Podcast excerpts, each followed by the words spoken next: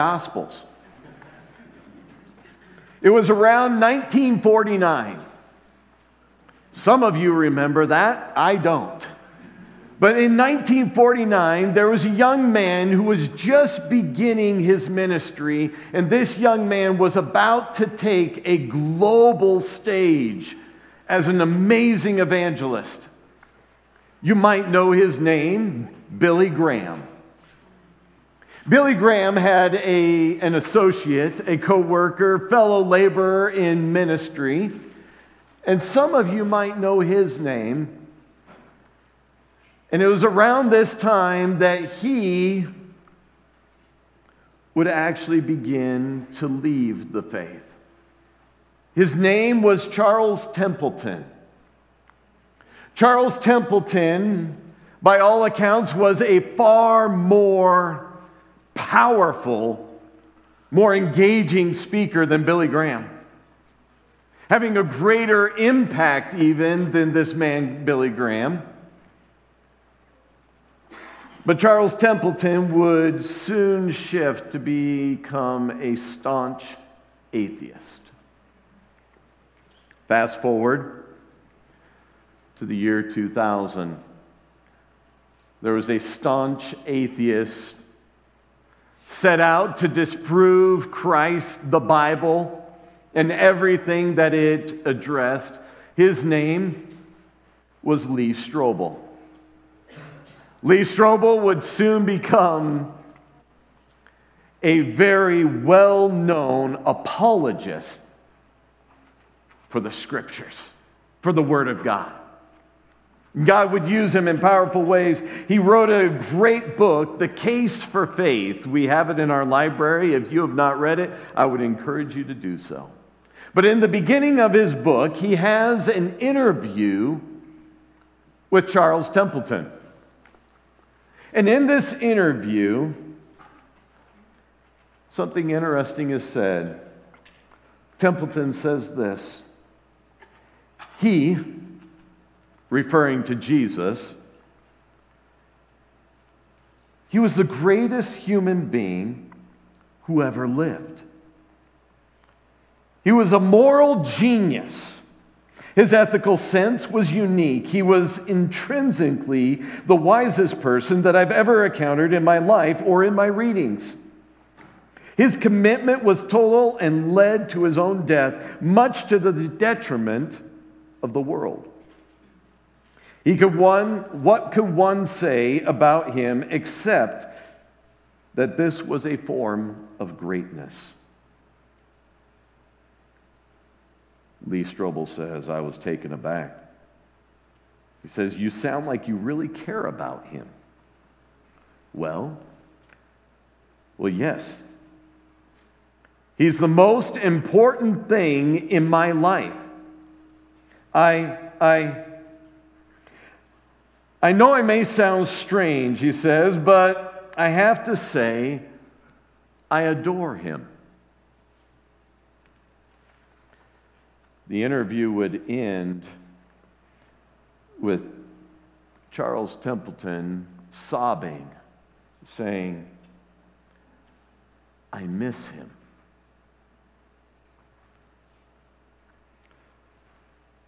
Such words. Such powerful words as you and I are going through the historical books of the New Testament, the Gospels and the book of Acts, we are going to engage in some fascinating facts concerning Jesus Christ. We are going to look at his teachings and how they were counterculture. We're going to see a man who loved like no other, who taught truth, who died and even rose again. But with all the information that we look at, all the details that emerge, all the facts that we observe, we too can know about Jesus. We can know Jesus and miss him. We can miss that he is the very Son of God, the very Savior that you and I need. Church, we are just as susceptible. So, as we look at God's Word today, as we look at another gospel,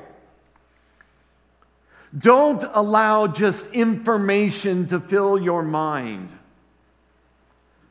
Don't allow facts about an amazing man. And without question, Jesus Christ is, is the greatest man who has impacted history unlike any other.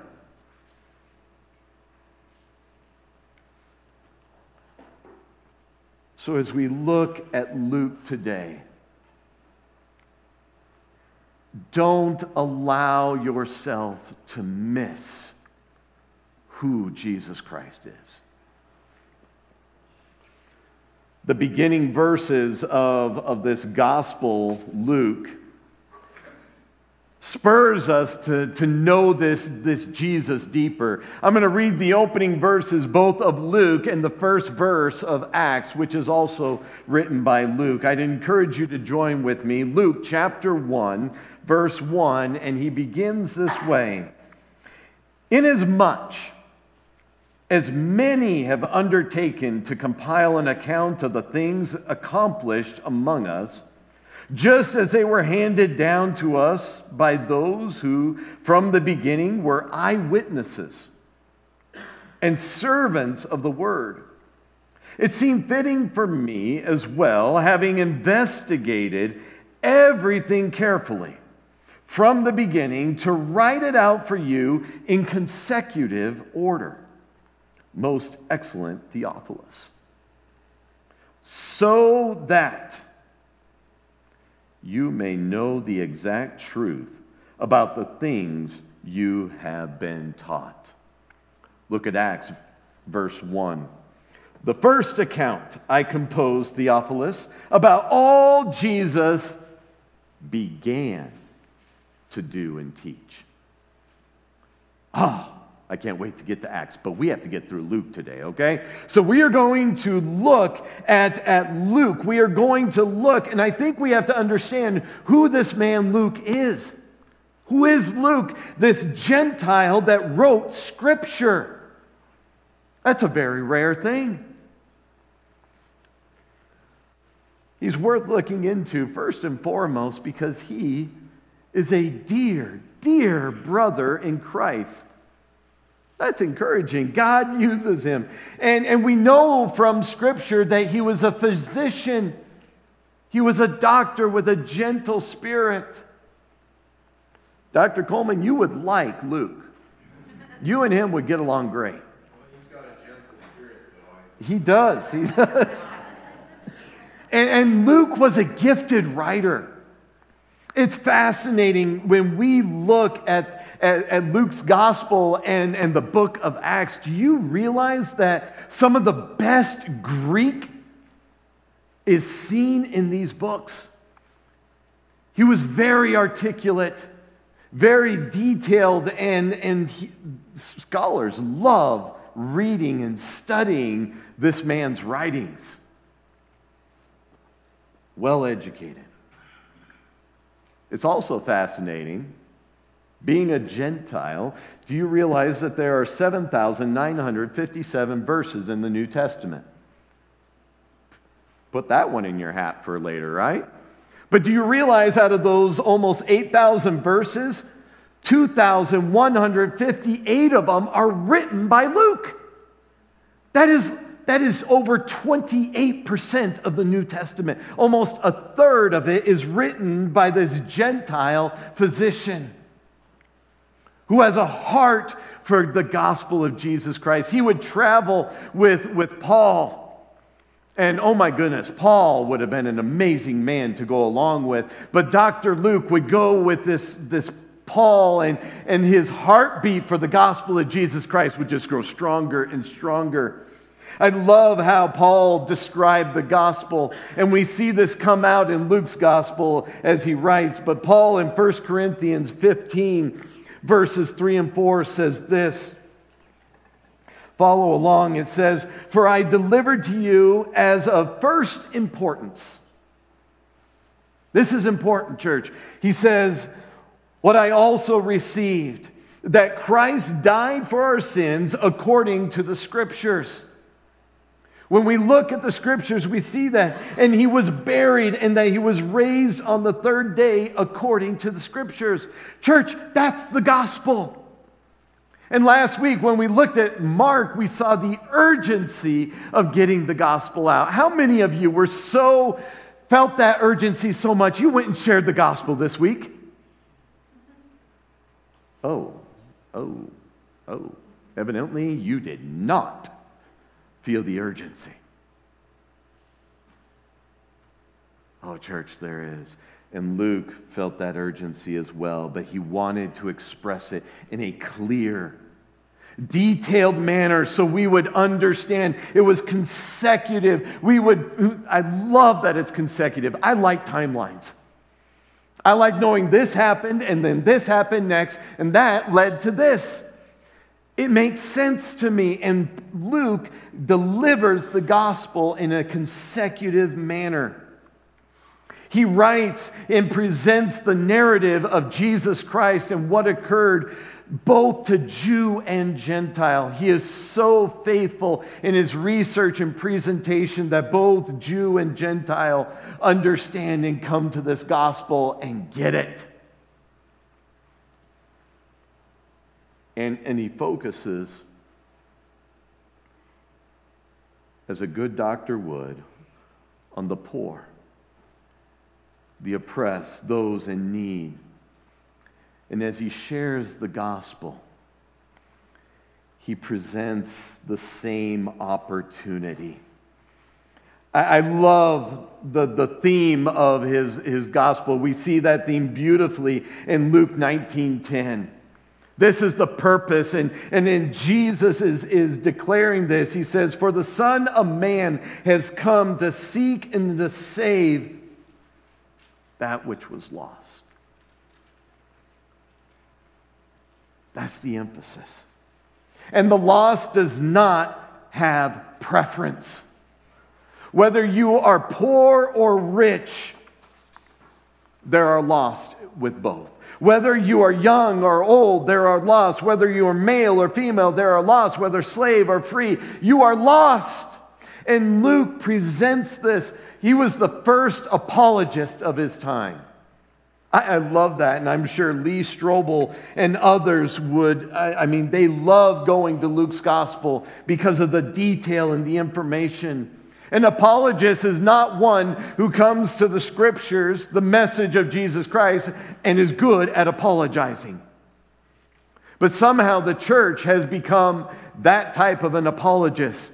We come to God's word and we're like, I'm sorry, this is, I'm sorry, this is what God's word says. I'm so sorry.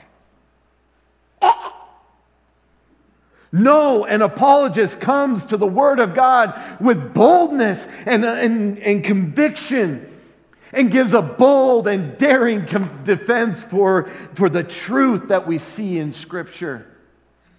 And we challenge others to believe based on the facts that we see and are presented.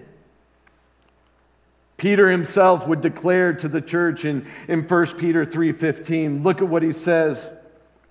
I love Peter's words here. He says, But sanctify Christ as Lord in your hearts yesterday at, at, as we were learning about fossils and, and astronomy and all of that, as Brian was here uh, with Alpha and Omega, we were, he went to this verse and it was, I love this. He says, always being ready to make a defense to everyone. Everyone who asks you to give an account for the hope that is in you, yet with gentleness and reverence.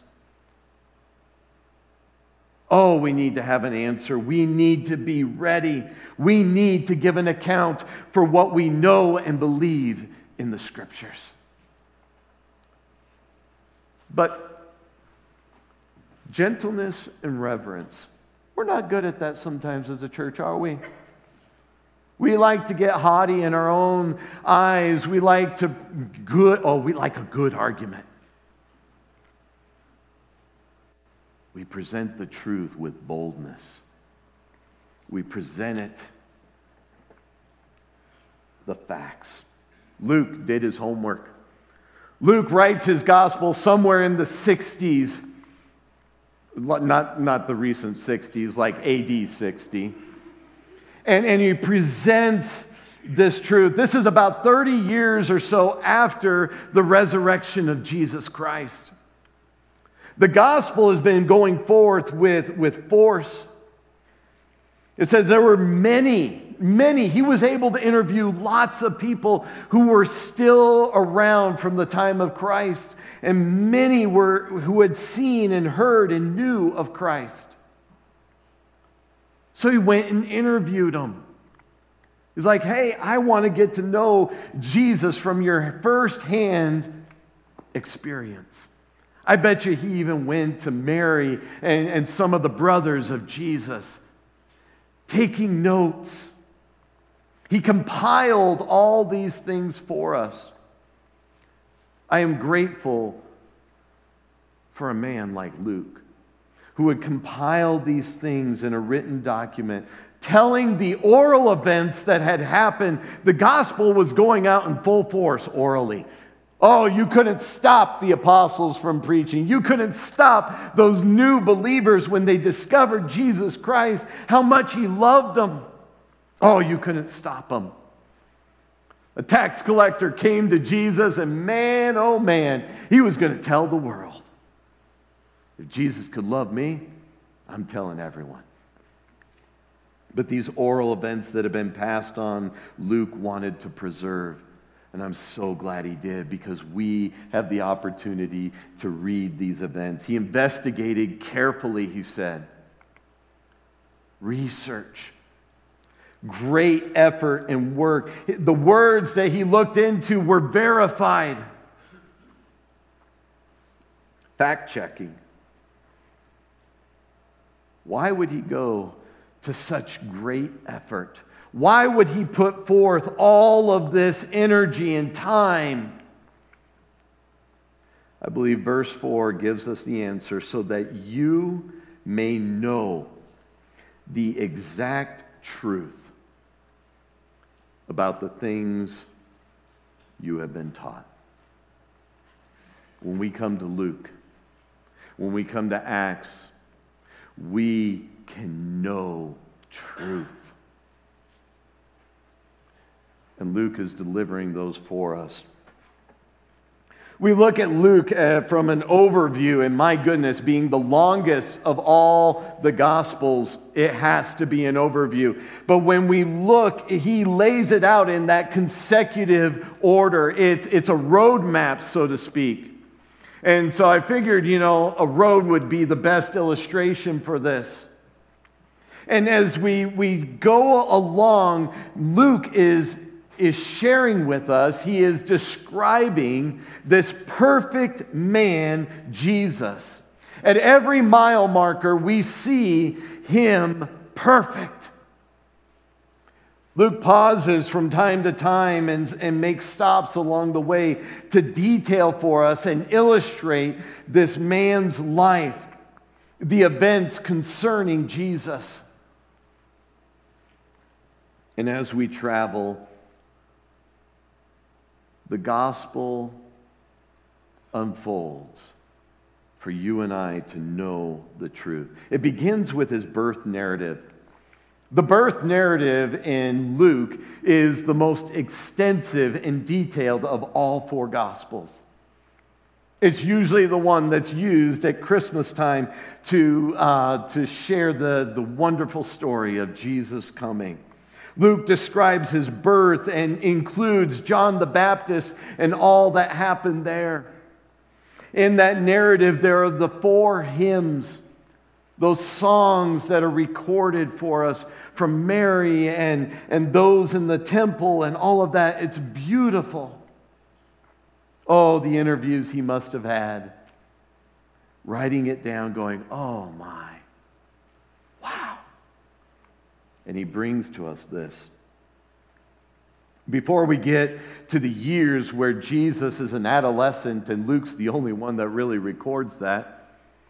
Before that, he jumps into the genealogy of, of Jesus. And you're like, wait a minute, didn't we already have the genealogy given to us? We did back in Matthew. In fact, Matthew begins his genealogy and it's from the line of Mary, and he begins going back to Abraham. He starts with Abraham because God gave Abraham a special blessing, a promise. So he begins with Abraham going through, emphasizing King David, and he goes all the way up to Mary.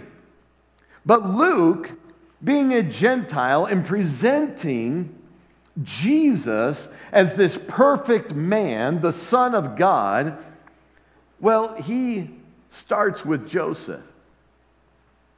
Kind of how we would do our genealogy. Starting with the father, going to the son, and going backwards, right? Well, we start with Joseph, but he goes back, goes back, and guess what? He goes all the way back to Adam in his genealogy. Going back to Adam declares and defines the humanity of Jesus. Going back to Adam reminds us of Adam's failure, Adam's sin, and even in Adam's sin, we are reminded of the promise that God gave all the way back in Genesis that one day there would be one greater, one stronger that would come and crush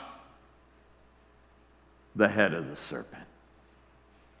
I want to compare briefly for you the two Adams, contrast them. The first Adam and the second Adam, as uh, Scripture uh, will refer from time to time of Jesus Christ. The first Adam, and here it is up here for you.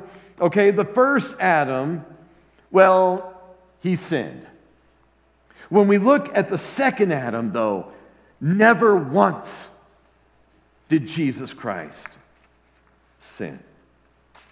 Where the first Adam was, was tempted and failed, Jesus Christ, we see as he is led into the wilderness, is tempted by Satan himself, and he comes through victorious. And what does he do, church? Every single time, Jesus Christ goes back to the scripture. The scripture says, it is written that where the first Adam failed to obey God in the garden, and God made it pretty clear don't eat that tree. I mean, it's crystal clear. Where the first Adam disobeyed in the garden, the second Adam obeys. He's victorious. Jesus in the Garden of Gethsemane, before he would be crucified, betrayed, looks up to God, says, Not my will, God, but yours be done and we see him victorious. The first Adam, yep, we can blame him, brought sin to all mankind. Through one man's sin, all are sinners. But the second Adam would come and bear mankind's sin.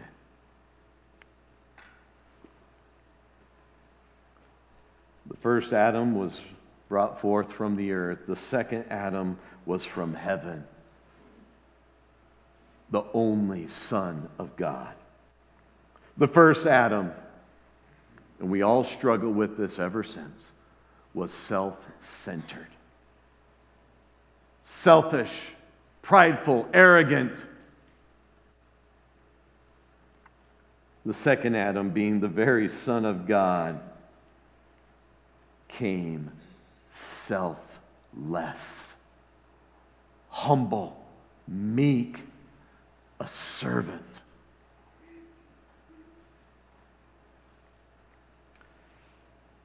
The second Adam, Jesus Christ.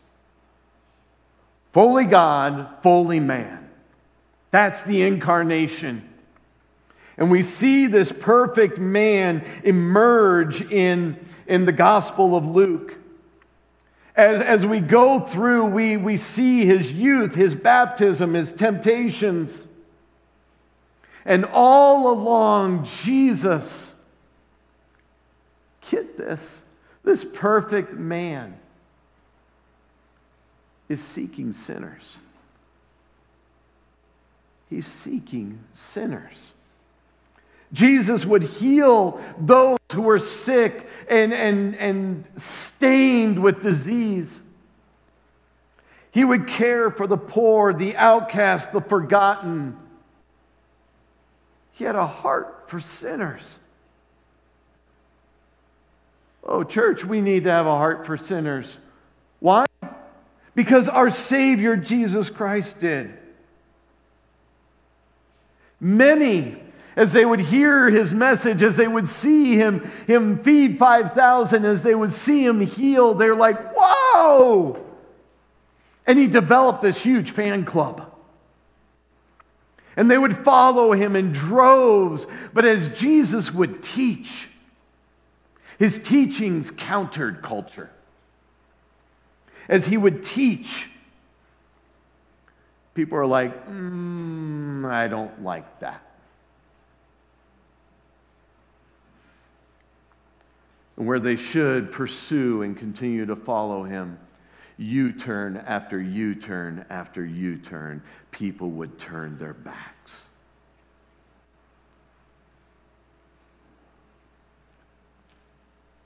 It's interesting. We come to the Gospels, we come to the teaching of this book. And people love the man, right?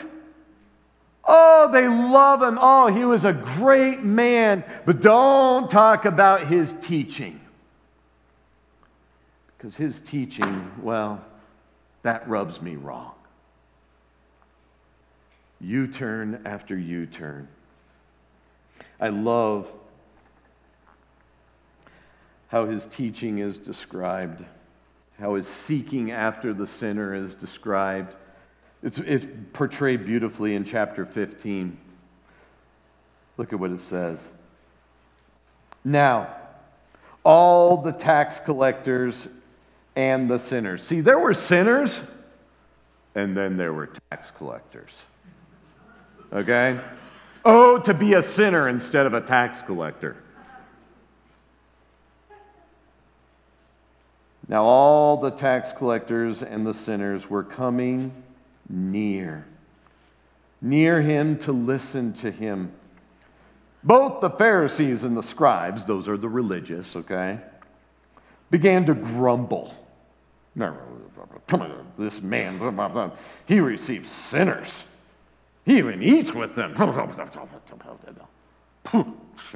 We would never do such a thing, huh?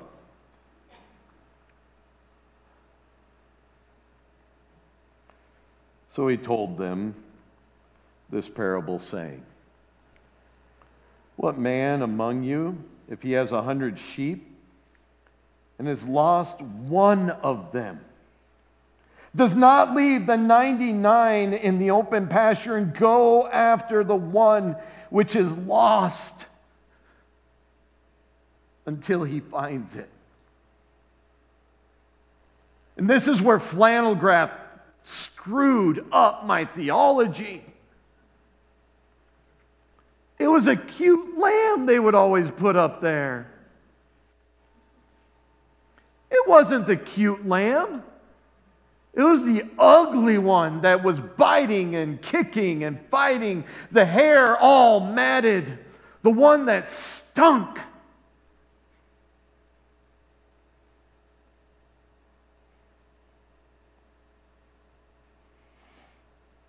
When he finds it, look.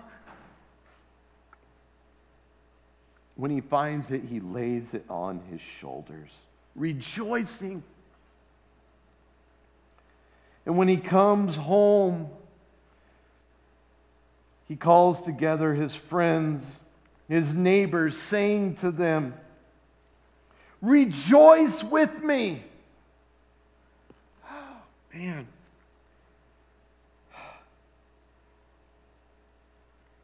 For I have found my sheep, which was lost. I tell you that in the same way, there will be more joy in heaven over one sinner who repents than over the 99 righteous persons who have no need to repent. They're already part of his flock. Church, I was that lost sheep. You are that lost sheep. He goes after you. He is seeking the lost. Chapter 19 would describe that smelly, hair matted, biting, vicious, mean sheep. He was shorter than some of the other sheep, but he was still a mean sheep. His name was Zacchaeus, a tax collector. Jesus said to Zacchaeus, Hey, come on out of that tree, bud. I want to go to your house. I want to dine with you. I want to be with you. That blew this mind of this tax collector who by all the religious was hated. And Jesus, when Zacchaeus understands that he is the Son of God and repents, Jesus says the words in 1910 For the Son of Man has come to seek and to save that which was lost. Jesus was seeking sinners.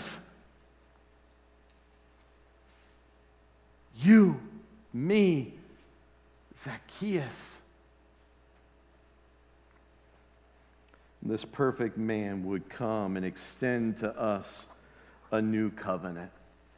At this time, we're going to partake together in communion. I'm pausing in the middle of this because right before Jesus would go to Calvary, he would enjoy and, and look forward to this Passover meal with his disciples. He called them together. He did amazing things. He spoke amazing things at this meal. He would wash their feet. The Son of God, that perfect man, would wash his disciples' feet, including Judas who was about to betray him. Luke chapter 22 records for us that, that time together. 22, verse 19, Jesus, he, he takes the bread. Jesus would break it. He'd, he'd hand it, he'd pass it to them. He'd offer up a blessing, and he said to them, This is my body, which is broken for you, symbolized by that breaking, that tearing. Let's ask a blessing briefly here. Heavenly Father, we pause in this message to focus on you, to focus on your Son the perfect man that would come and allow his body to be broken, beaten for us. God, as we partake of this bread today, we ask a blessing on it. God, we remember what your Son did for us. And God, we thank you and we praise you. We ask this blessing in Jesus' name. Amen. Shall we partake?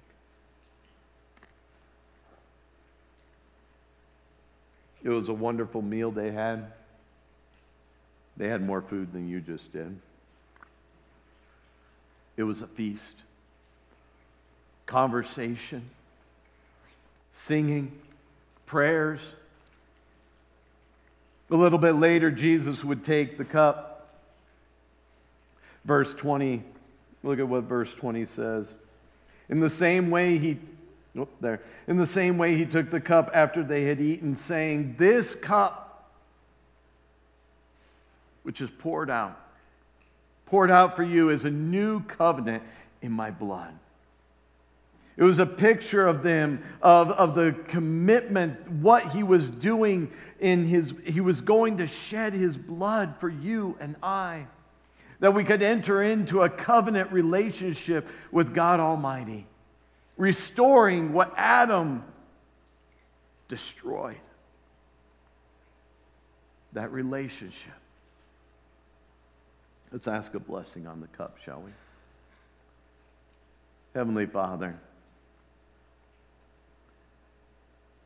God, we are reminded that our sin is not covered by anything less than the perfect Lamb, the perfect Lamb of God, your Son.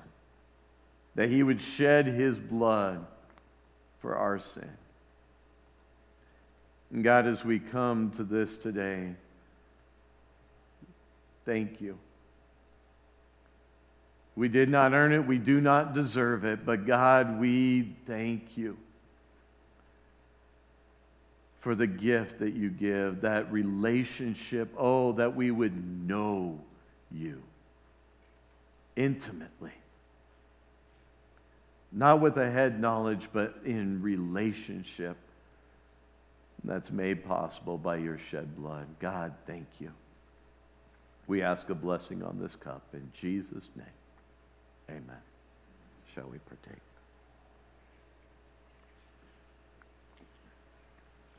It's interesting. Luke taking us down that road. And I know we're running just a little bit over, but I want you to hear this. I want you to see how this perfect man continued to seek out sinners to the very end. Yet this perfect man is rejected by simple man. Time and time again. We find Pilate. Look at this. Pilate, as he looks at Jesus, as he sees him multiple times in Luke chapter 23, we see in verse 22. Pilate says this. And he said to them a third time, Pilate's talking to the crowds, Why? What evil has this man done? As the crowds are crying, Crucify him! Crucify him! What evil has this man done? I have found in him no guilt demanding death. Therefore, I will punish him and release him. But they were insistent with loud voices, asking that he be crucified. And their voices began to prevail. And Pilate pronounced sentence that their demands be granted. And he released the man they were asking for, who had been thrown into prison for insurrection and murder, but delivered Jesus to their will. That man was Barnabas. Or Barabbas, not Barnabas, Barabbas. They're like, give us Barabbas, the murderer. Crucify Jesus, the perfect man.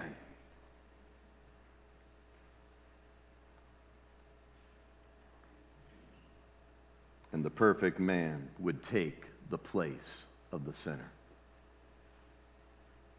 Hanging on the cross we see the heart of Jesus. With some of his last breaths, hanging between two thieves, Luke records one of the criminals who were hanging there was hurling abuse at him, saying, Are you not the Christ? Save yourself and us. But the other answered, rebuking him, and said, Do you not even fear God?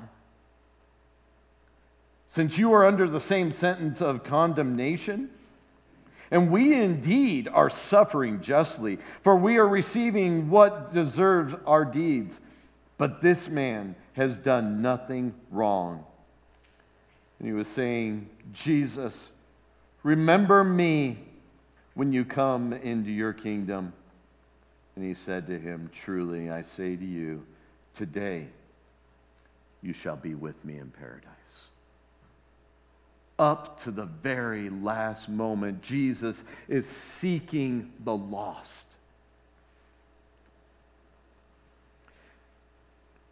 The Son of God had come. The Son of Man walked among us perfect, seeking the lost. He did the work of salvation at Calvary, and in good apologist manner, Luke records and demonstrates his death and burial. Showing that he died for you and me. He illustrates beautifully and powerfully the resurrection.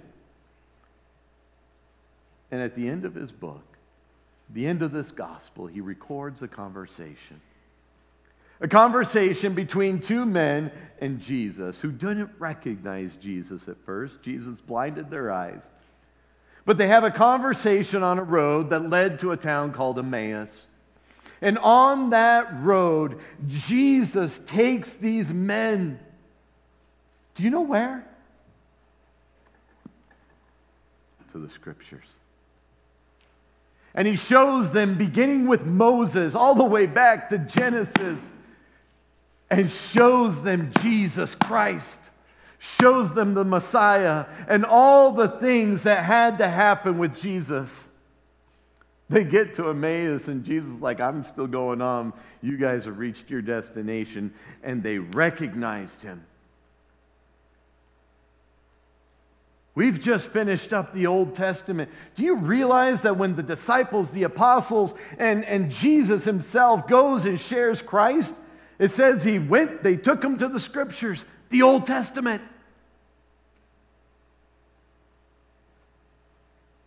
Jesus points them to the scripture. You and I, as we look at the scriptures, we need to engage and use our minds. We need to think on these things. But as we do, allow yourself to discover who Jesus is our Savior, the one that you and I need. Don't miss him. He is far more than a perfect man, a good man. He is, not was, is the Son of God, our Savior. Let's pray. God, this morning we have sung. Oh, we have sung the work of your Son and what he did at Calvary for us. God, we have remembered through communion the, the work of salvation through your body, your blood. And we praise you. And through your word, we have seen more than a man. We have seen the Son of God bringing salvation to the lost. God, if there are lost here this morning, if there are lost listening, God, I pray that this morning they would allow themselves to reach out. God, if they are that lost sheep,